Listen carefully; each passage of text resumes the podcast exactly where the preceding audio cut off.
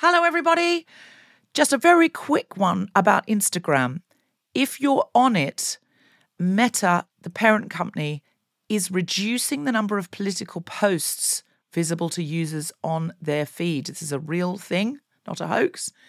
So go to your Instagram profile, tap the three horizontal lines in the top right corner to open the Settings tab, scroll down to What You See, click on Content Preferences, open Political Content, and turn on Don't Limit Political Content. That's an option. Otherwise, you won't see almost anything we post because we are deemed political. Please do that now, or you won't even see the posts about our shows, our fun things. So, if you want to see Guilty Feminist content and know when we're coming to a place near you or releasing a new podcast, do it now. When you're ready to pop the question, the last thing you want to do is second guess the ring. At Bluenile.com, you can design a one of a kind ring with the ease and convenience of shopping online. Choose your diamond and setting. When you find the one, you'll get it delivered right to your door. Go to Bluenile.com and use promo code LISTEN to get $50 off your purchase of $500 or more. That's code LISTEN at Bluenile.com for $50 off your purchase. Bluenile.com code LISTEN. I'm a feminist, but I'm in my jumpsuit era and I'm willing to risk a UTI because it does mean I pee a lot less. Yeah, I go into the loo about one time in three that I would if I were wearing a skirt or trousers. yeah, but I, I just I wouldn't go if I were you at all because how do you even get it down? Well, I had to ask, I have to, this one is particularly, it's an amazing jumpsuit, it's my favourite. It's really amazing But for those listening. zip- It's fantastic. The, thank you, thank you. It's a bombshell one. But the zip at the back is quite hard to reach. Let and so I just have to ask, you know, I might ask you tonight, can you quickly zip it down? It's more than zipping it up, actually. I have often asked a woman in a loo, just a random woman in a loo, could you please just zip me up? But that's so nice, isn't it? I love those friendships that are created in in women's bathrooms. Fleeting, but amazing. Yeah, and I would say like I've got in um, nightclubs some of the that you, you always get advice, and it's always the worst, uh, li- most Oh, life ruining advice that anyone could possibly have given you. With like some honey called Rachel from Liverpool being like, "The thing is, you got to fucking leave him, darling," that kind of thing. So, talking about my dad here, Rachel. Um, but it's fantastic, isn't it? Because in that moment, you feel like Rachel is going to be your best friend and you're going to hang out every day for the rest of your lives. You feel seen. Yeah. Rachel will have a tampon. Rachel will have a lipstick. Rachel will have She a get them confused. They'd all be going in the wrong place. Rachel will have a tissue if you've been crying. Yeah. Rachel will have life advice, as you say, always appalling. yeah. Um, but But I die for Rachel. I die for her. in that moment, you absolutely. Absolutely. Do you know the other place that's good? Is uh, fitting rooms Oh. where women say to each other, they just come out, you come out of something and you're looking at, you're trying to buy a dress to wear to someone's wedding or something, and you come out, and a woman will just look over and go, You can do better. no, but they'll go, No, the blue one was better. You, no, you, that is not as flattering on you as it could be. It's not showing you off. You looked incredible in the blue one, and that is not showcasing your wonders. And. Or they go, you've got to buy it. You go, well, I can't afford it. You And then suddenly they're like doing a GoFundMe. They've just like, you have to have this. Oh my god! yeah, the, you have to have it. And when a team of women gang up on Yeah. you in a fitting room and You say, have "Well, you have have to have it," and you go, "Well, it's a bit out of my price range. I was just sort of trying it on for fun, and I'm not sure." No, you must. You must. It doesn't matter. Sell a kidney if necessary. Uh, I'm a feminist, but I would only ever procreate with a man above six foot four because I want to give birth to a monster child. like my dream is to like no. Imagine take right. Hear me out. imagine taking your large monster child through the gates of primary school on their first day and going, Yes. "Here, try and bully that." Do you know what I mean? I think it would just be unbullyable. but are you then creating your own bully? Yeah. yeah, you've, you've got the premise of the bit. Um, so I, I guess it's that philosophical question of like, would you rather be a bully or be bullied? And for my child, bully. That's the decision I've made. It's a dog eat dog world out there. No, obviously I don't mean that, but Obviously, you don't mean that. Are you? they- they'd be a gentle giant. Well, I think your child, I think Yeah. the truth is, your child would be the gentle giant who would, uh, I don't know if that's inclusive language, but would be a gentle giant who would protect smaller children from the bullies. That Yeah. would be nice, wouldn't it? Yeah, that would be The really bully protector. the bully protector. That's what I want. That's why if there's any men over six foot four in here, I would like a conversation after the show. I'm a feminist, but I've never fancied Liam from One Direction till I saw he had a driving ban, and I thought, oh, that's given him a bit of an edge. that's a bit of an edge. no, I know what? that's not right at all, but that's the point of this section. It's a confessional. and what what you have to understand is like Liam Payne has always had too much of an edge, Deborah. What? Oh, he, he's yeah, he's the worst one of One Direction. What, what do you mean worst one? Would What's you like me that? to order them? Okay, bottom. Liam Payne, Louis Tomlinson, Niall, Zayn, Harry. That's the order that they go in from worst to best. I, I think, to be honest, Deborah, are you Louis drawing- and are you drawing a- Niall. are you drawing a chart? I'm just writing down Louis and Niall's names so I don't forget them because I, they are very forgettable, to be fair. I, I could definitely, obviously, everyone knows Harry Styles. We could Yeah. all pick him out of a police lineup and would if asked. Because if he might need a lift home. Um, uh, I used to think when people used to say they fancied Harry Styles, I was like, the child from X Factor. But I don't know, well, he's won me over. Now, um, so Harry Styles, and I know Zayn because he's the one that got sad and left. And I saw, th- I saw No, that. no, no. So- you've done this. What she's d- so I've written- backstage. Deborah was trying to name all of One Direction, and I would like you to guess what she thinks Zayn's surname is. It's, it, I'm sure it's right. Go on, read it. Zayn out. Mallet. what is it? Malik. Malik. Malik, not Mal- Malik. Malik. Malik. Okay, okay. Malik. Malik. Oh, Malik. Oh, Malik, Malik. Malik. Uh, Malik. Okay. All right. Well, so he's not saying Mallet, not saying kitchen mallet, No. but he's the one. And I knew he was going to leave. Do you know? Because he actually had a bit of a meltdown because he couldn't do the dancing in X Factor. I used to watch. X Factor in those days. Do you remember that when they they were making all the boys dance and he had a meltdown and said he was going to go home and Simon took him aside and said gave him a talking to and said, "Come on, mate." Do your dance. do your dance because I think you're really good. And if he if he hadn't, because if he'd just said, "Well, fuck you," then like if you don't want to do the dance, you haven't got the show business Yeah, style, yeah. he would have just gone home and been broke. Yeah. But as it is, he's one of the richest and most miserable people in the world um, so I know that one Because you saw that him do that dance on X Factor, you knew. I sensed that he wasn't gonna. He, at some point, that- he was going to You knew that depart. seven years later he was going to depart. I knew that he probably wasn't cut out for the business because he couldn't do the dance, and Simon probably shouldn't have called him back. But there you are. Now he's very sad, and but he's got money for therapy. It's fine. Um, there are people I feel sorry for, honestly. Uh, then there's Liam, who I do know, and Niall and Louis. Honestly, if you said to me, "I'm going to destroy something you love," unless you absolutely categorically say this one's Louis and this one's Niall, it would be a real toss-up. It, you may be about to. Um, my- you know, destroy my jumpsuit. The rule of thumb is um, Niall, blonde and Irish, Louis, brown hair and looks like a rat. it's just a rule of thumb to go by. yeah, he looks like, like a rat. He just he like does rats. he doesn't look like a member of a boy band. He's Doesn't he's he? not at all. We can't do just googling on a podcast, can we?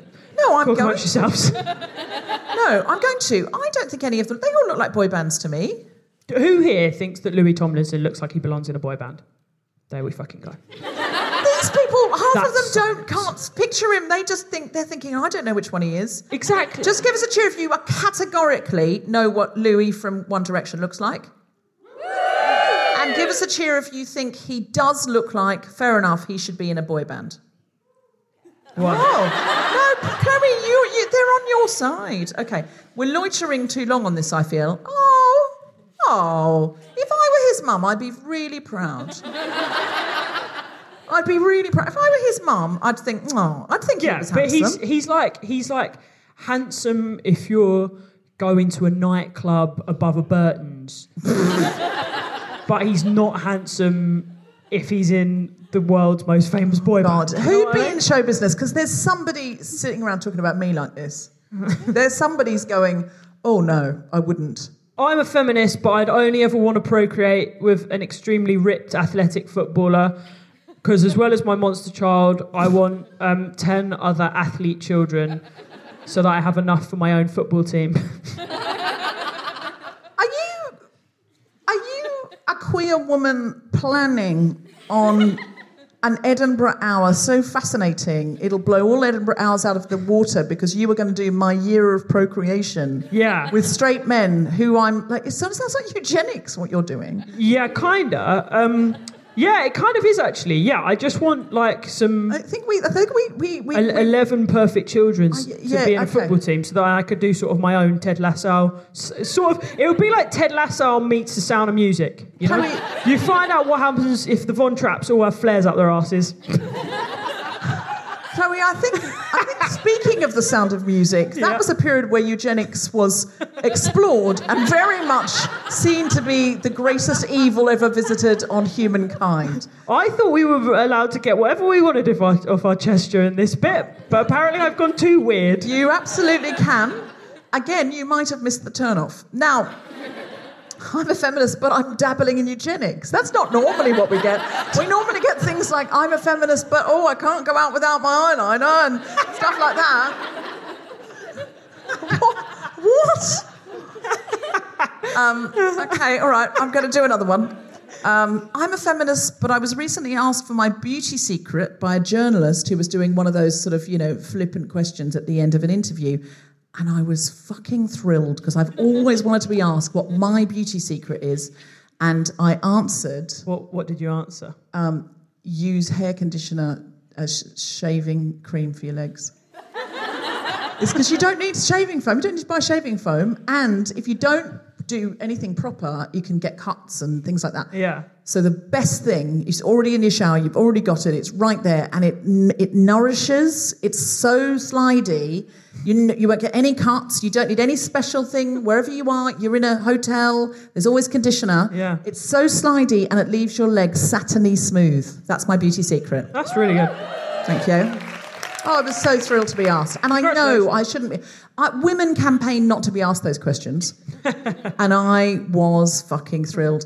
Listen, I know, I know, I know. You're not. There's a whole campaign. Don't ask her who she's wearing.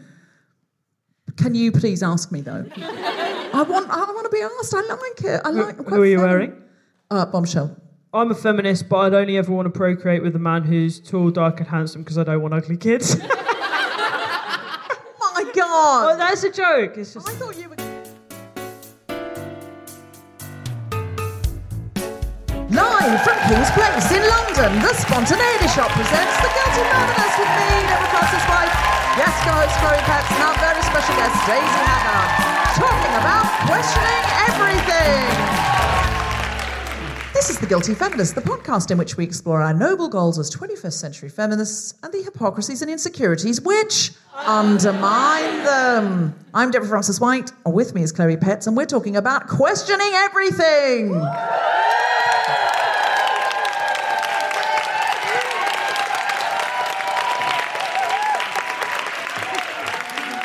So that was an example of me um, running into the patriarchy. It was sort of like a metaphor for how sometimes you just get tripped up by things that you know structures, power structures. This is that was like a line. If I keep doing this, then I'm going to knock the water over, and then I'm going to have to make up a metaphor for that. Hello, hello, hello! Thank you so much for coming out on a wet Monday night. We really, really appreciate it. Uh, so, just to start off, if you don't know what this is, it's a podcast, and a podcast is radio that nobody stops you making. Um, it's uh, that's why women do it so often. The normal channels are, of course, closed down to us and have been for some years. They're opening up a bit more now. I feel like we're jemmying them open due to things like successful podcasts and other other things. The homemade stuff, um, stuff that we make at home out of sellotape and sticky back plastic. You've brought a sandwich. I admire that. And you've sat in the front row with an egg mayonnaise sandwich. And do you know why I admire that? I admire a woman who's just happy to eat and understands that if she's going to get all the work and all the feminism and all the entertainment done, she's going to have to take a packed lunch. I like it. I think more women should take a packed lunch. Half the time, we end up going, Have they got any crisps? I'm starving, I'm fainting. And then, you know, at going home and eating half a loaf of bread, we're not looking after ourselves well. What I admire here, no, don't put it away. Have I made you self conscious by drawing attention to your egg salad sandwich? Don't. Oh, okay. Sorry, sorry. Don't. She wasn't putting it away. She was just putting it down so she could show me she also had a glass of prosecco. Excellent. Um, I'm thrilled to hear it. Uh, just give us a cheer if you're more feminist than guilty. Give us a cheer if you're feeling more guilty than feminist. Hmm. Give me a cheer if you feel like you're evenly straddling guilt and feminism. Don't feel like feel like it was an even three-way referendum. That's a, a balance not normally struck by referendums. I'll be honest. Um, so sometimes I do a little bit before we start the show proper by asking people who thinks they've got a feminist job. Just give us a cheer. And it might not be your job job, it might be another job that you have, but if you think you've got a feminist job, uh, please cheer. Excellent. Uh, what's your job, can I ask? Gynecologist, yes. You say that's feminist job, feminist job. Absolutely. Absolutely. See, if someone says they're like a massage therapist or a chiropractor, you often want to say, don't you, I've just got a bit of a twinge there. And I really was tempted to go. Sometimes, you know, it gets a funny feeling. And can you, but that's, you're off the clock here. You're here to stock up on feminism. You're not here to be milked for gynecological advice. I will keep my vaginal questions for my own doctoral sessions, as is right and proper. Anyone else think they've got a feminist job? Yes? What's yours? A home birth midwife. So, in the same area, but in the same general region, same vaginal region, excellent. I, have no questions for you. I have no questions at all for you. I have no intention of giving birth, and if I did, it would certainly not be at fucking home. I would want to be all of the machines, all of the doctors, all of the. I wanted to say ammunition. That's not what it's called, is it? What's it called when they drugs? Thank you. Um, uh, anesthetic, I meant to say, but I said ammunition. I think that's how I was feeling about pushing something the size of a watermelon out of a hole the size of a tampon. Give me ammu fucking nition if necessary. Um, anybody else? Anybody else got a feminist job? Yes? Yes, what's yours? Yes, you. You're an international human rights lawyer. Wow. We need you right now. Um, there seem to be so few human rights going about at the moment. Are you very busy? It's very depressing. Are you very busy at the moment? What are you working on?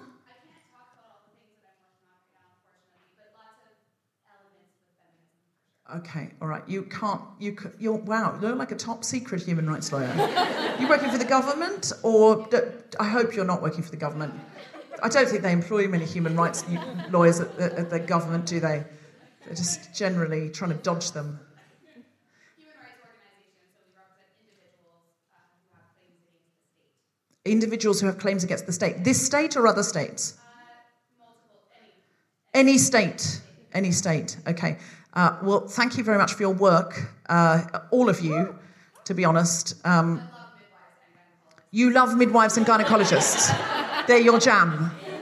Well, that's, you know, the very first right, I think, is to be born well and easily and probably at home in a calm way where you just do breathing, the way I would have definitely not do it.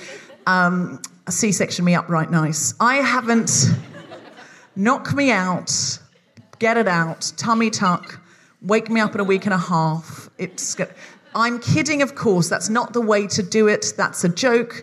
That's a feminist. It is what I would do, but it's a joke. It's not. Um, has anybody else? Has anybody got a job that they think is not feminist? Give us a cheer. Yes. You sound you sound unhappy about it. Suitably, what's your job that's unfeminist?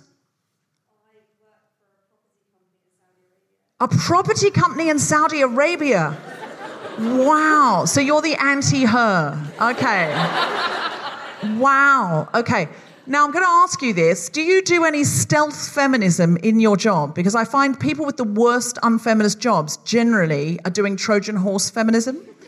Are you secretly doing anything in Saudi Arabia that you can talk about given no one knows who you are and we won't ask you your name? You're trying to. You're trying to. What, do, what kind of things do you try to do? Getting women the jobs in the company. And then what? That's as far as you've got. But once you've got enough women, that's time for a revolution, I would think. Yeah, a property Saudi revolution. So just keep, at the moment, Yeah, well, exactly. You need to talk to the human rights lawyer about what you can do when you've got enough women in the company to host a revolution. I am a feminist, but I also have a certain amount of sort of politeness thank you note in me that I would host a revolution. I've just realised that's what I just accidentally said. Emily Post, how to host a revolution. Um, anybody else? Anyone think they've got an unfeminist job? Yes? A feminist job that sounds unfeminist? We might have a top trumps here. What's your feminist job that sounds unfeminist? I'm an artist and I make food that you can't eat. An artist and you make food that we can't eat.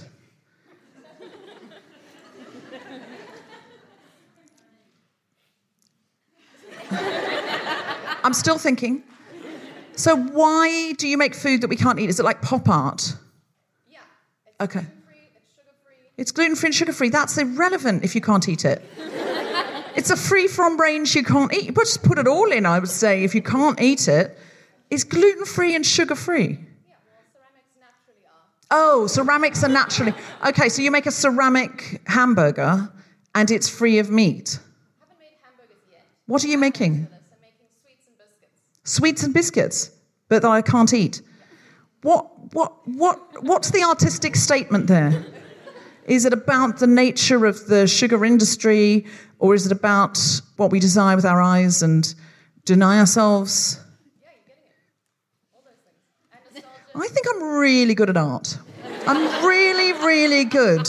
I haven't even seen that art, but I've correctly interpreted it. I think I would be really good at writing those little cards in galleries because I think I always know what it means, even when the artist doesn't. But I th- also think when you ask artists, does it mean this?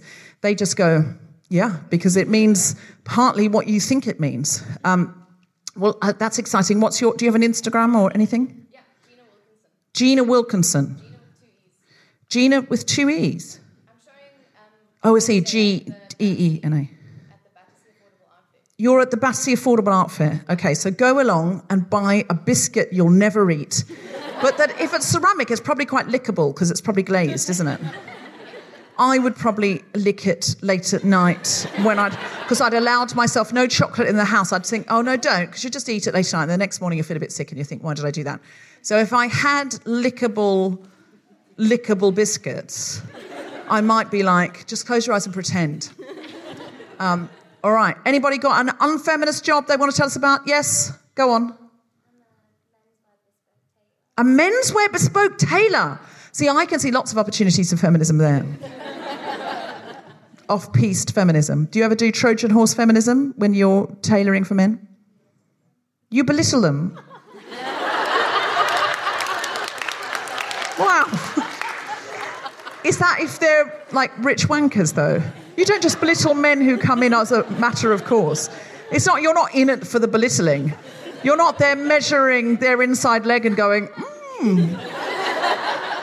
Shorter than many. I did have a man in the middle of the pandemic write to me and say he loved the guilty feminist, but he wanted me to mock the size of his penis. And he just sent me unsolicited pictures of his penis.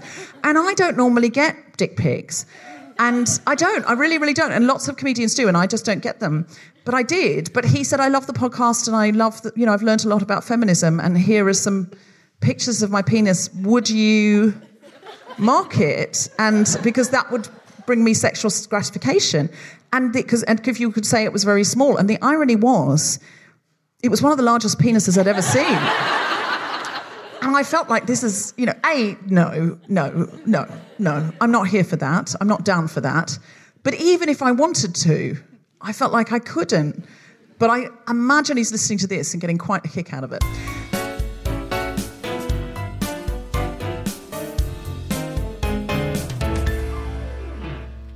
And on that note, would you like to hear some stand up comedy? Then please welcome to the stage the incredible Chloe Petts.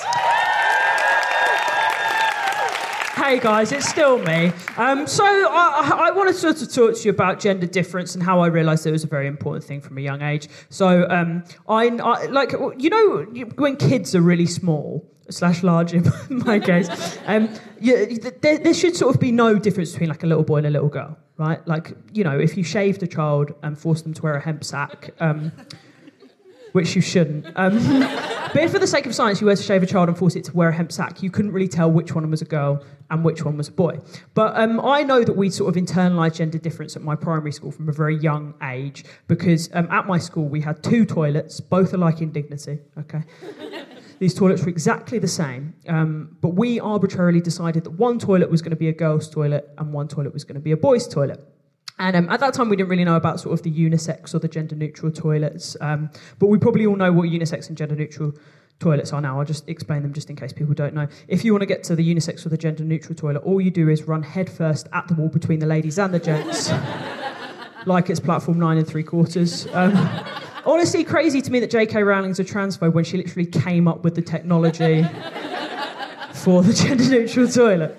But we, we didn't know about the gender neutral or the unisex toilets when we were small, so we decided one, one of our toilets at primary school was a girls' toilet, one was a boys' toilet. Now, there was always a big queue for the girls' toilet, there was never any queue uh, for the boys' toilet, and we know why that is. There's never a queue for the boys' toilet, and that's because um, you fuckers, you don't wash your hands. Even though you piss round a trough holding your horrid little willies. and they are horrid. and they are little. Um, so there was a big queue this, this, this one day. There was a big queue for the girls' toilet. There was no queue for the boys' toilet. And on this, this one fateful day, um, what happened is a girl broke, a girl named Tara broke from the back of the girls' toilet queue, uh, queue and she, she started making a beeline for the boys' toilet. And we thought, wow, what a day. Day. This is absolutely unprecedented. And um, we didn't even know we knew that word because there hadn't been a global pandemic yet. But. Um, um, so, so, so, she sort of goes to his toilet. We're going to let it play out, see what happens. I think this is going to be a wonderful day for us all. Um, what then happens is a girl named Joanne um, stops Tara. And Joanne, I'll describe her. She she'd probably describe herself as like the most popular girl in the year. Um, I describe her as an evil bitch. Um, and I don't usually say that about seven year olds, but um, on this occasion, I'm justified. She stopped Tara and she goes, No, no, Tara, you can't go in there. You can't go into that toilet. You can't go into that toilet, that's the boys' toilet. If you go in there, what will happen is you'll grow a willy. and then your hair will all fall out and you'll get quite like a drastic boys cut, maybe like a short back and sides. and then you'll be a boy and you won't be allowed to hang out with us. That's very basic year two science, isn't it? It's very basic year two science. Now, what then happened is the greatest thing I've ever heard in my life. Tara just continues walking past her, her towards the boys' toilet and goes, God, it's all just poo and wee. This is the greatest thing I've ever heard. Like, I'm now part of the London liberal, liberal metropolitan elite. I've never heard more compelling gender activism than the phrase, it's all just poo and wee.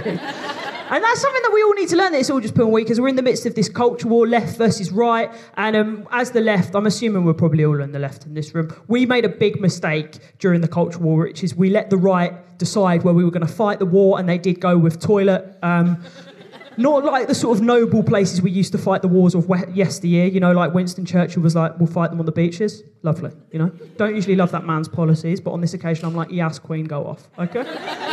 we will fight them on the beaches. We'll build a little sandcastle, play on the penny slot machines, have a lovely war. It'll be fantastic. Whereas our right wing have decided to fight our war in a place where I once did a shit so big they had to retire the toilet. Thank you guys. I've been Chloe Petts. Cheers. Chloe Petts, everybody!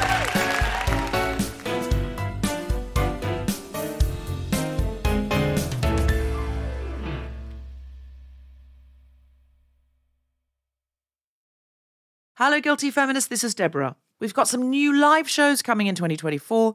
Tickets are on sale now for shows at Kings Place in London on the 15th of January and 19th of February. Full lineups to be announced, but you know we always get the best co hosts and the most interesting guests. And we'll be announcing our Australian and New Zealand dates very soon. So keep an eye on the website, guiltyfeminist.com. That's also the place to go for big speeches workshops from Jessica Regan. These take place on Zoom and they've helped so many people sharpen up their presentation skills, find their voice and take their power. For dates and to book, go to guiltyfeminist.com slash big speeches.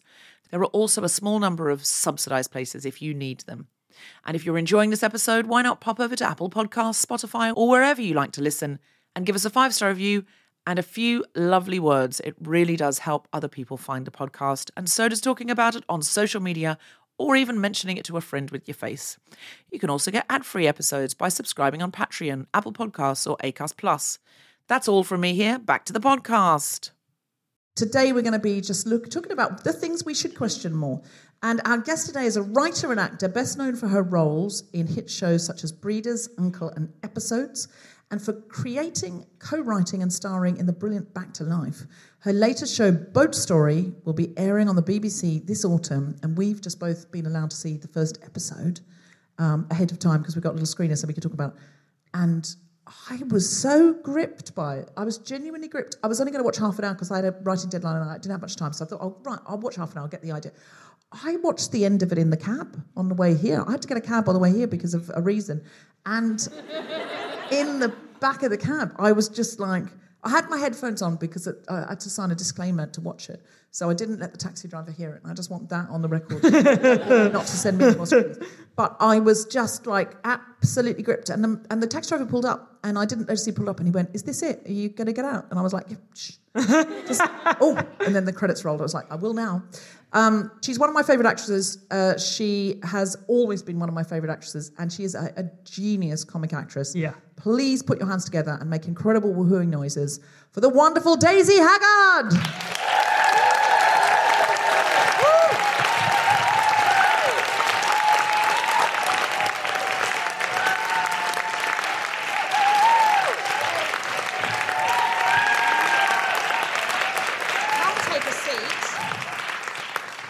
Got water there. Would you like anything stronger? Oh no, not not yet. Some prosecco in the front row we could probably steal. And a sandwich. And a sandwich. That's- I think that's gone now. Let's be absolutely honest. And if you want a suit tailored, then I've already got my. I know a own, guy. right? Yes. I'm sure you've got a job and you need to not be tailoring every single person you meet a free suit. But any of us would take a free suit if you're looking into departing more womanhood.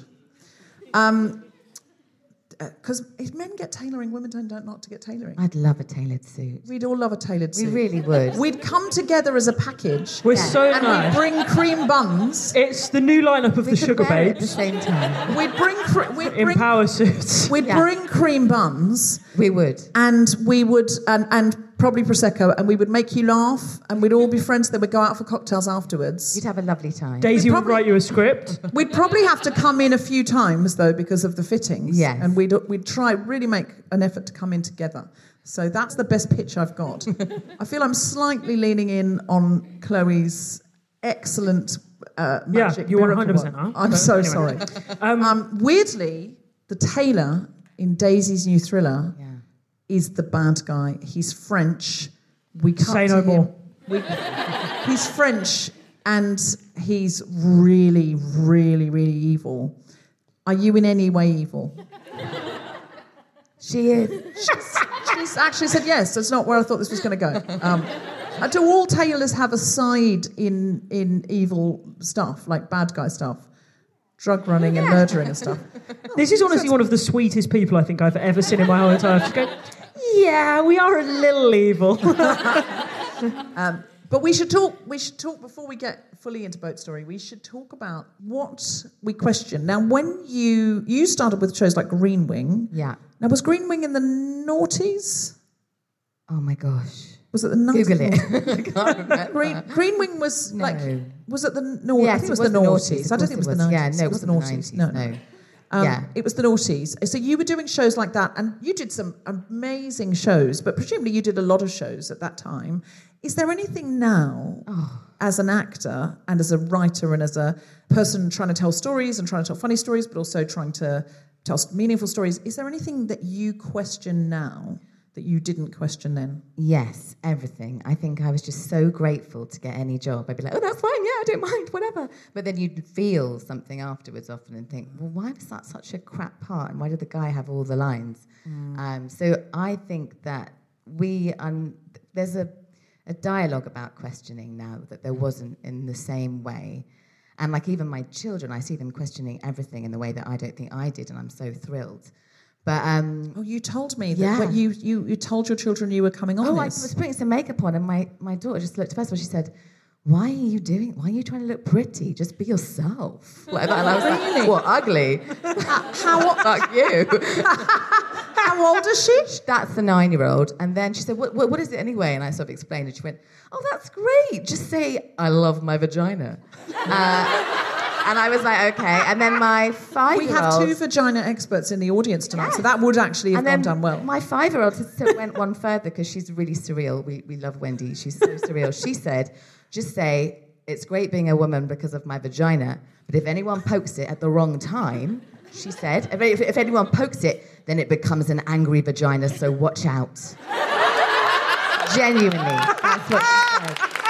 She's obsessed with the phrase angry vagina, and I don't know where she got it from. And I caught her saying it to my phone on Google, and I just stopped. Because she, she's figured out she can't write. She's five. Well, she can sort of. But you don't need to Google. But now. she said it, and then I took it, and there was a, quite a picture. Google that. Did it have teeth? It had teeth. Yeah, yeah. It was like, yeah. That called? Vagina dentum or something like that? yeah. It Dentata, yeah. Dentate. but all she wants is to Google that. But anyway, she'll kill me. Maybe she's doing that thing where you know when you talk to your phone and your algorithms get changed. Maybe she's trying to change your algorithm.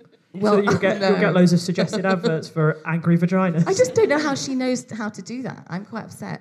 There's a difference between a solicited dick pic and Yeah. a solicited vagina dent, dent what is it called? Dentata. Dentata. Yeah. Yeah. I'd take that as well though if anyone's listening. I think I if take your vagina if your vagina's got teeth, I would like to see it. See, I haven't had a dick pic either, so I You've so never I a want a pic? suit and a dick pic. Just one. All right. So I just had a um, funny image of the gynecologist having to put um, uh, braces on. The Sorry, I'm, be- I'm being a bit No, Wendy very- here, being a I bit know, surreal. well, yeah. Like, Hang out with I've Wendy. Never thought of that. A vagina with teeth having orthodontic work. Yeah. Fascinating. Doing That's just, what I'm here for. you, you I, yeah, that's sort of. You'd probably do more of the um, uh, the Invisalign one. Invisalign. wouldn't Yeah, Yeah. Invisalign. you, rather than braces, because braces would hurt. That would Yeah. hurt. Yeah. Too tight. anyway, We've strayed off, um, but we are questioning everything here. Uh, so yeah, so what? When you were younger and starting out, because the stories we tell are very, very, very potent. The stories and the the cultural soup that tells us who's important, who's valuable, who's what's beautiful, uh, who deserves space, who deserves to be heard is so. It's it's so pervasive that when you it- lately they've been they've been doing the rounds of uh, showing Chris Evans weighing women on. Do you remember that show he used to do? Thank God it's Friday or oh, TFI yeah. Friday. No, thanks. he It was TFI people? Friday.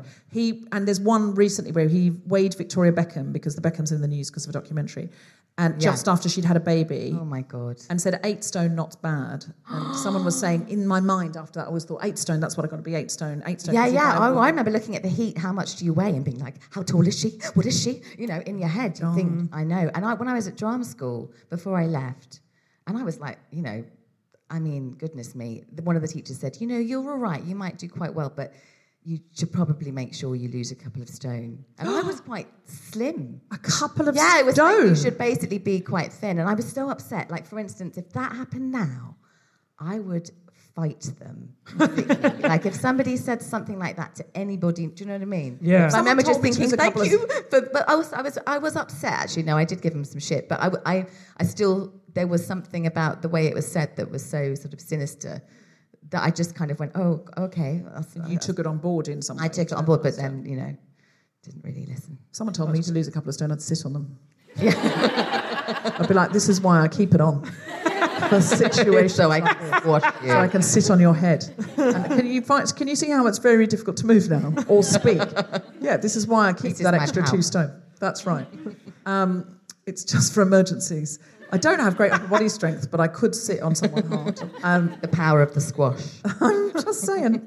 Um, so that kind of thing at drama school Yeah. and the sort of sexualization of the did you did you have a lot of roles where you were either made to be diminutive or sexualized or Yes, yeah, and also just not as many good parts, which is you know that was the main thing. And quite often the way is it's like with that's drama school, but also, I mean, obviously there are great female parts in history, but they're just not the same amount. And when you were auditioning for things, you would there'd be a description of what the women looked like every single like this is you know especially 20 years ago there was always a description of what she looked like in quite a lot of detail mm-hmm. and that was a big feature and she was normally somebody's often somebody's partner do you know what I mean it felt like it feels like there has been a, a, some movement there thank God and now you're a showrunner you've run Yeah. your own show What is it? And, and you're writing more for yourself Yeah. and for other people. Other people. What is it that you now? What interests you? What is it like when you're doing a show? What is it that you want to question? What kind of things do you want to question? Well, I,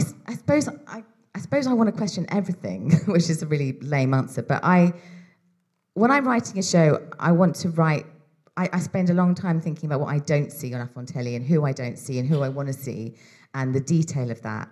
And I just want to write really interesting parts for people that the kind of parts that when I came when I started acting, I just didn't see a lot of.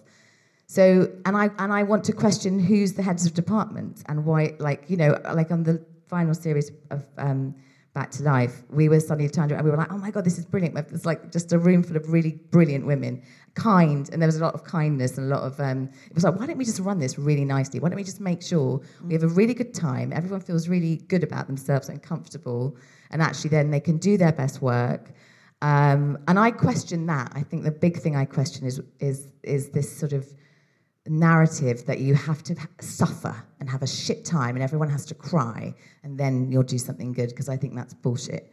I think it's you're making like something you can make it lovely for people because it's going to be hard anyway. But like it's it's telly, like it's you know what I mean. It mm. doesn't have to be Aggressive. aggressive and horrible and cold. Like you can make people feel really good and then they're probably going to be better at what they do. yes, That's my major thing. That's interesting. So, it was it the way that you had sometimes not been looked after Yeah. in the industry? and a sense of like you know I remember doing a play once and I sort of so awful I was quite early on in my career and I sort of the director was meant to be bully and I turned around to the group of people and went so who do you think he's bullying? Because I can't work it out. And they all went like,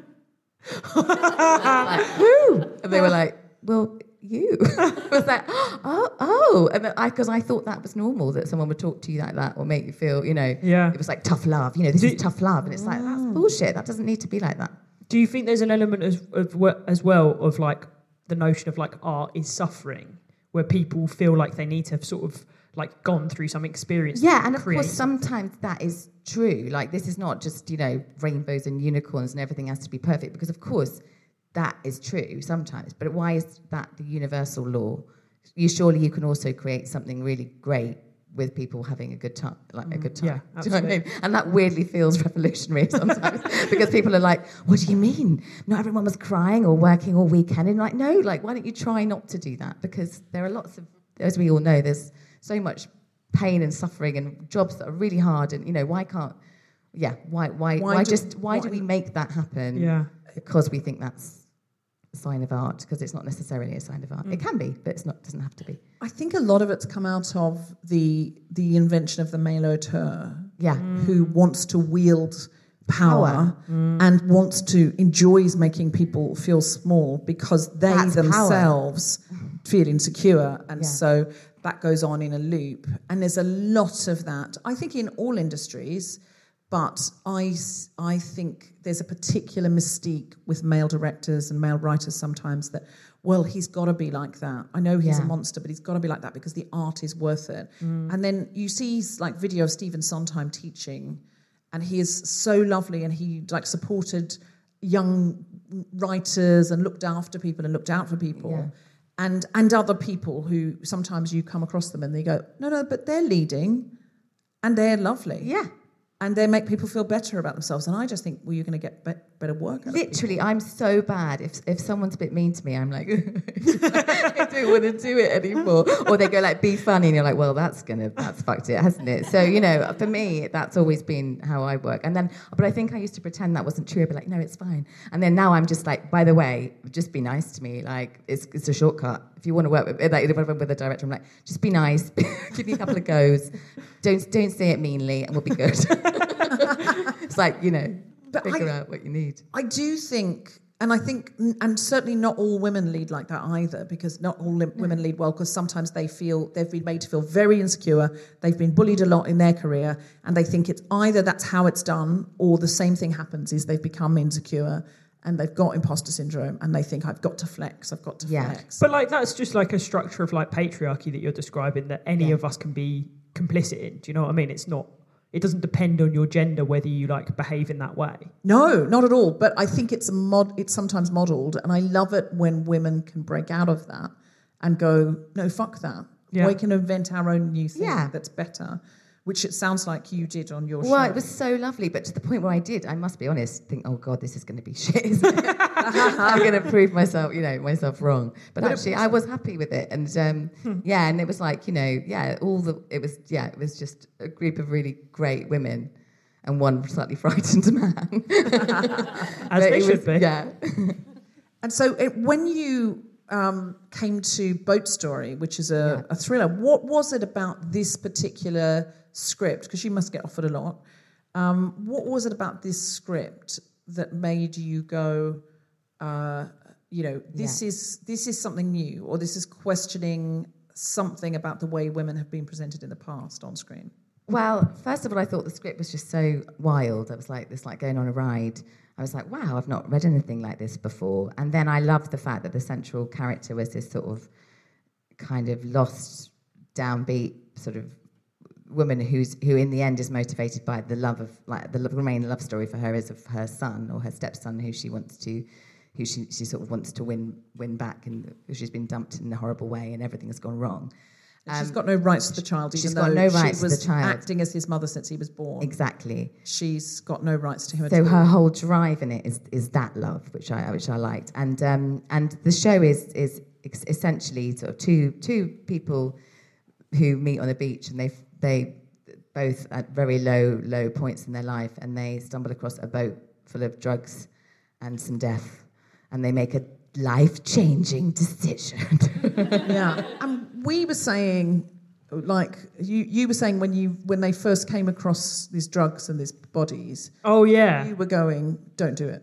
Yeah. Because I, I think there's the, the really the interesting thing with your character and the the other lead, Joseph Patterson. Joseph Patterson. Patterson Joseph. Pa- Fuck! I knew I would do it. I'm named. I'm just glad that do I got it right. I can't do names. Okay, let me take it again because I don't want that in it. Okay, Patterson Joseph. Wait. I think I need to pick it up. Okay, and you say the other lead, and I'll pick it up. Oh yeah, and the other lead. Patterson Joseph. Um, yeah, I, I think that um, yeah, I've forgotten the point I was going to make. Absolutely, of course. So sorry. No, no, no, not at all, not at all. I'm, You I should saying no, no, no. say no, Yeah, they should say no. Yeah, absolutely. Because I, I- think your character like put up like enough fight to to understand why she then made the decision. But you know, like in programs, you were saying like, you know, don't go down into the basement. Don't go down into the I'd always be like, I won't go down into the basement, and then the episode's over for like after half an hour. Um, but I'm so glad that that your character did say uh, Yeah. say yes, let's do it because um, it- it's an amazingly like thrilling and intriguing piece. And the thing that I was really interested in asking you about is the like stylistic em- elements because it's not sort of like um, you know a bog bog standard No. procedural kind of thing that that hits all of the beats we expect it to. There's like more stylistic elements. Yeah, it feels very sort of Coen Brothersy, doesn't it? It's very Yes. dark. It's it's darkly funny. It's blackly comic. It's um, it's also like it gets kind of madder in in the most brilliant way. I feel like they've really the two brothers who wrote it um, and directed the first two episodes. I feel like they've really like immersed themselves and really kind of properly sort of just gone right into this world and allowed it to be as sort of original, more original than than anything I think I've seen for for a while. I, f- I found it really fun and playful and playing with what narratives are. And so we all have our own narrative in it, and it's sort of it's just it's just like a wild ride and not like yeah, not like a you know a solid normal show. Definitely. What I really, really liked about it is that how sympathetic, but also um, out, uh, like at a, at a low ebb, your character is. Yeah. And it really feels like your story because we start with you, you have a terrible accident at work, Yeah. and you've lost your child, even though you've got no, and you've got no rights to the child. And there's a a terrible uh, just uh, feeling about how low your life is, but somehow your character, Janet, is is sort of finding a way to be on top. Like she goes to a, Yeah. a, a fairground really because she wants to bump into her, her stepson and or her former stepson, and she's uh, shooting. She's at a shooting gallery Yeah.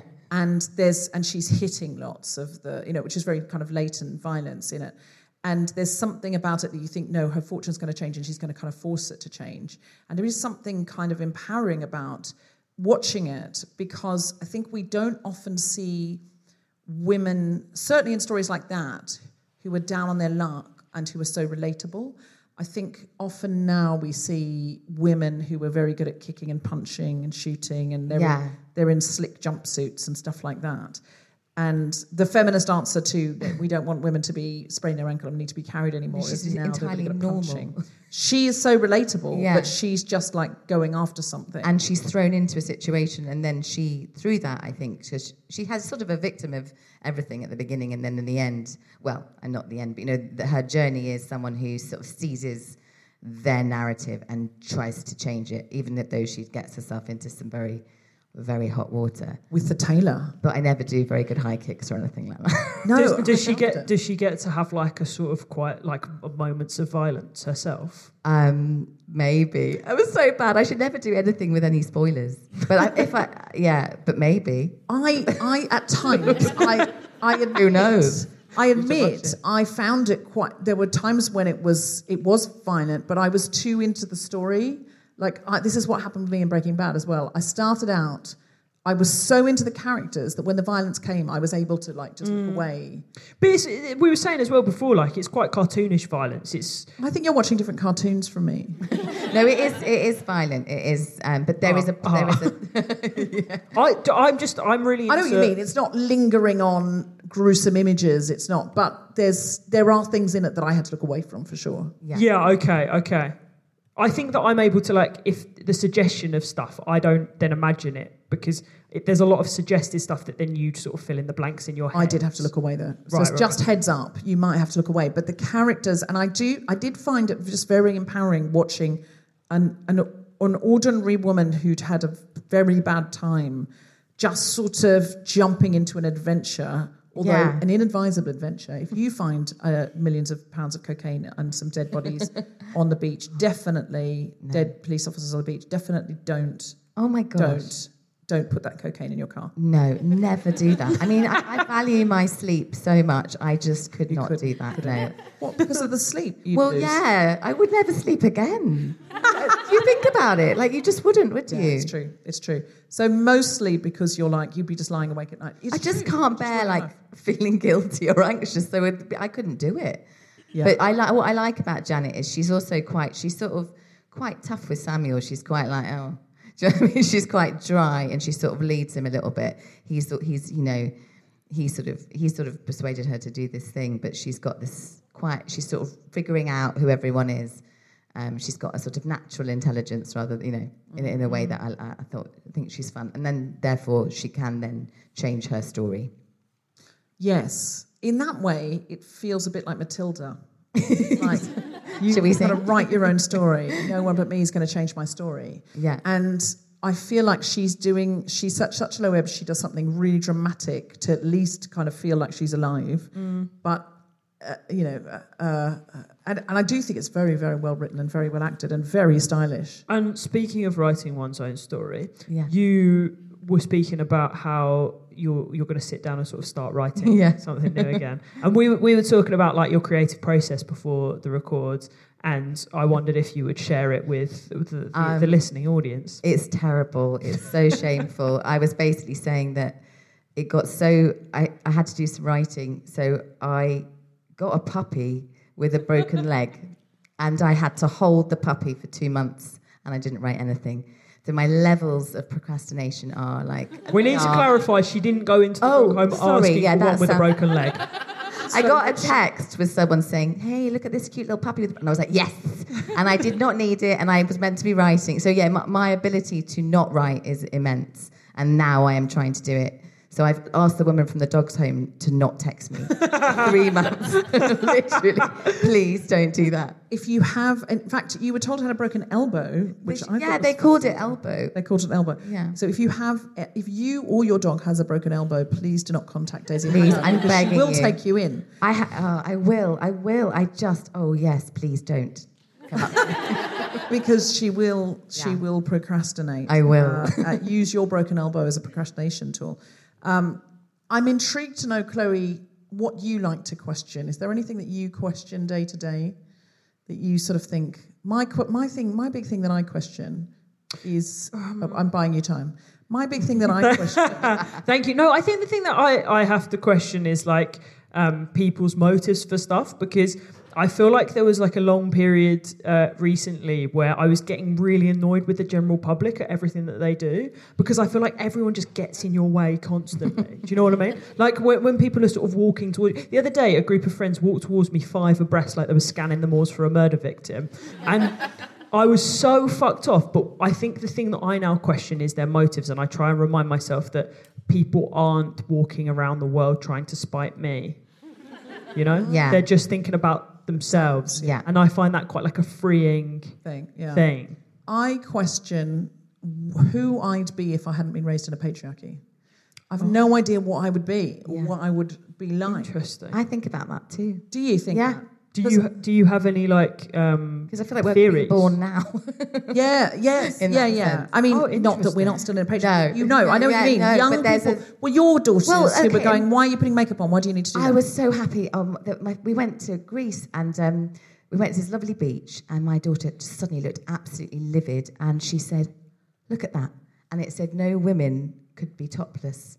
And she said, "We're not coming back here," because she was so angry. She's like, "There are all these men with their boobies out," she said, "but Wow. why can't we get our boobies out? We're going." I was like, "Okay." wow, That's And she's incredible. nine. Great, and Yeah. she's nine, so I feel like there's the question. Like, I don't think I would have said that at nine. The How- nip will be free by the time she's twenty-one. How do you how have you like raised such strong, independent young women? I mean, I, I, I don't know. I, I very, we're very honest in our house, very Right. straight up. I mean, to the point where someone came up to me and said, "You know, Elsie's saying she doesn't want to have a baby because of how much she said it hurt." and I was like, "Oh, I probably shouldn't have told her. She's only, she's only nine. Um, you know, but but you just- don't lie about it. But I'm just straight. We're just quite straight up, I suppose. Um, but also, I think that that the like you know they don't want to watch something. They're like, is there a woman? Is there a basically? Is there a girl in it? And they're like, I'm not watching that. It's not got any girls in it. So they have just there's just a different thing happening than maybe what. And I guess in my that's house. like uh, you you've given them the like power and agency to ask questions. I guess by like listening to the questions. Whereas yeah, I, I suppose when we were are just very was- open. I suppose we talk a lot about death, or you know, like you know, we talk about life and death. We just talk a lot. Yeah. And so, yeah, sometimes I worry that they're googling angry vaginas, and I've messed up a bit. But you know, But when I was a kid, I think I would be told because that's the way it is, and I would see a lot of that's Yeah. the way it is, Yeah. and then I would be told because that's the way it is, and there was a sort of the the grown ups word was law feel, and I think we were not encouraged to question, and we didn't have the internet, so mm. we couldn't sneak off and go, well, I'm going to ask the internet. Or I'm going to ask my peers because we what we had was what our teachers said, our parents said, and what was in the Encyclopedia Britannica. exactly. So, who, are you going to question colonization with that? Because you look it up and it says, "Oh, it was, went well." Yeah. You know what I mean? and that's what you knew. You know, no, no one Yeah. told you. You know, and so you had to. There's this generation of autodidacts now who get on there and you know come, you know, like your daughters, and they are questioning stuff, and they are. I think it's what I like about the sound of your daughters is the they've got this audacity built in, of like, I, mum, we're not staying here. Yeah, well, I do. Well, yeah, that's wrong. Why? And then you're like, well, But yeah, yeah, you you you're you're they're, it's built into the way they think, and so whereas we have to undo that work, yeah. you know, there'll It's be other It's, things. it's, yeah, there'll be other things, but there is a something else that's sort of like in them that at an age wh- which which I don't think we were allowed Mm-hmm. to yeah to have or feel. Can I ask? My favourite character of yours is your character in episodes, Oh. who I feel you made so much of because that character could that part could have been forgettable, I think, Mm-hmm. and you made that character so memorable. Could I interact with that character for a second? Could I say, um, uh, so Um, I can't smile. It's really okay, hard. so she's a development exec. Yeah, Um, what's her name? Myra Licht. Myra. Yeah. Myra. is incredible. Oh, she's one of my Am I favourite meant to be characters of becoming her? I don't know why I'm going for Yeah, this. yeah. Myra. So I'm going to ask Myra, what did you think of Boat Story? It's very funny. it was really funny. That's all um, she ever said. Did you have any notes that you thought could make it better? Mm. Mm. And then she would nod, and then she wouldn't say anything.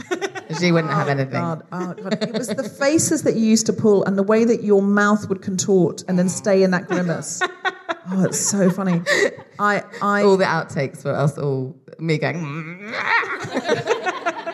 would everybody find it hard not to laugh when you were doing that? Yeah, and but mostly me because I'm I am quite smiley naturally, and it's really hard for me. It's really hard for me to be sad. for me. Uh, yeah, so yeah, mostly me. I just be like, sorry. Everyone was like, all right, just you know, get there in your own time. But she would sit there and she would just hold her terrible opinions. But she was terrified. I think. But yeah, she'd hold her terrible opinions. There was a whole scene where she said that why were there so many bats in a script? But it was beat. It was a It was a beat, beat, which which, is a a pause. She's like, "What about the bats?" And everyone was like, "So yeah." She, but then she, when she's questioned, she just goes, mm, "Yeah, yeah." It's my favourite. So I'm delighted I got to interact I can't. her. I haven't done that since I was in a pub about ten years ago. Oh, And some drunk so- guy. Right, do you did it drunkenly? I in a want to pub? know. Some guy said, "Can you do Myra?" And then I did it, and he went, "Yeah, I just never found her that funny." Oh! Man, man, Thanks. man, man, man, man, man, man, man. He's the man you're going to get a penis from. Um, uh, well, listen, uh, is there anything you came to say that you didn't get to say in general or about Boat Story? Uh, I'm a feminist. What? Yes, great. Go on. I'm a feminist, but for some reason I felt I had to be really fun when I was giving birth. You had to be fun. I you had to be don't know. I thought about this the other day. I woke up at night and I said to Joe, I was like, I did some jokes, didn't I? He went, Yeah, it was so weird. Oh my God. I had some social responsibility in the room uh, whilst giving birth. Can I say with no epidural, with like um, gas and air, with a drip induction, which is really painful, basically. Sorry, um, this is why my kids don't want kids. Um, uh, and uh, so it was really painful, and there was no. Ha- but I sort of felt like I had to keep the ball in the air. Like some part of me was like, Does anyone need any snacks? Is everyone I- okay? At one point, at one point, I did what I thought was a playful wink to my husband, and he later told me that's why he ran out and called someone because he thought I was like, you know, Having a stroke? Having a stroke. Yeah. I was like, Brilliant. I know it's awful, but I did. Th- I would not do that now. But there was some part of me that was like, we've got to make this fun for him. I totally relate to that social responsibility. it was a social responsibility. It's also what I do in times of great stress. Um, Yeah. Uh, when I was trying to have a child, which I did not do, but it's all right. It's turned out fine. Um, I my uh, fertility doctor always used to say, "Oh, you're so fun. I wish all my other." She said, "All my other patients are always crying." Because they're coming because they're struggling to have a child, and you're always so fun. But my joke rate goes up. Oh, yeah. by 110 percent. Everything I said was like a quick. Yeah, it was like trying to knock up Dorothy Parker, and it and it was. It's just what happens in me if a situation is stressful. I'm like bada bing, bada boom, bada bing, bada boom. Yeah, I know, me too. It's like, you know, don't surrender to it, somehow not surrendering to the stress and Yeah. trying to hold something. But that is, cr- I mean, I can't believe I did, I did I can't imagine if I was actually squeezing a baby out. So not at That that. would be funny. So there's like gaps obviously between, but I would be like, I don't. I mean, because honestly, it was so. You know, I was. But I'd be like, I don't know what I was doing. Maybe making. Me- faces. then I then he put on. He had a playlist because you know men love their playlists during during a birth. And at one point, and I did at one point. Because he's a musician as well, so he took it really seriously. There's one really sort of trippy piece, and I was a bit like, "Wow, this is like he's planning my death." This is very weird. Um, he wasn't. He wasn't. Uh, but then there was a song that was like really. I don't know. All I know is I went, "No," and I went, "Too many words," and he went, "Okay," and he pressed skip, and then it all yeah. That's I know. so funny. So, wi- so I love that what you brought was the ability to bring life into the world with great pain, and what he brought was a really good playlist. Well, Yeah. It doesn't sound like it was that good, actually. Dave. Not that one. That was just him like going, wow, this is going to be quite epic. Let's put this epic. And I was a bit like, no, thank you. That's so gendered though that you, you yeah you're trying to people please during a birth. I and he's know. Going, Have you heard of Radiohead? And on that note, Um, do check out Breeders um, episodes and Back to Life uh, in November. Boat Story comes out. Boat stories in November, yeah. It's No- so good. Go watch it. It's It- incredible. We were both like absolutely gripped, weren't we? yeah, absolutely. It ruined my afternoon. I was meant to do so much other stuff, but Yeah. instead I was just sat there watching brilliant television. We we were absolutely gripped. It was a- it was genuinely compelling, and I do feel there's a real people element, and there is a sort of not trying to make the violent stuff sexy, Yes. and not trying to make you a sexy minx No. on the run. I got to wear no makeup and not have sex. It was great. but exciting and somehow I don't know. There's something about it. There's something very human in the centre of it that you. I mean, you are portraying that character, and Paterson Joseph is portraying that character very brilliantly, and I can't wait to see the rest of it. Oh, thank you. Um, so check out Boat Story BBC One this autumn. Um, big round of applause for the incredible Daisy Haggard.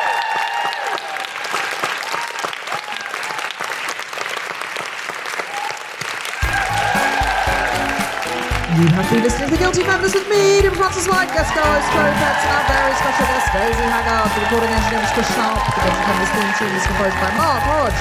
The producer was Tom Zelinsky from the Lady Shop. Thanks to Rachel Craft, Gina Dicio, Zainab Mohammed, and everyone at Kings Place, as well as all of you for listening. For more information about this and other episodes, visit guiltyfeminist.com.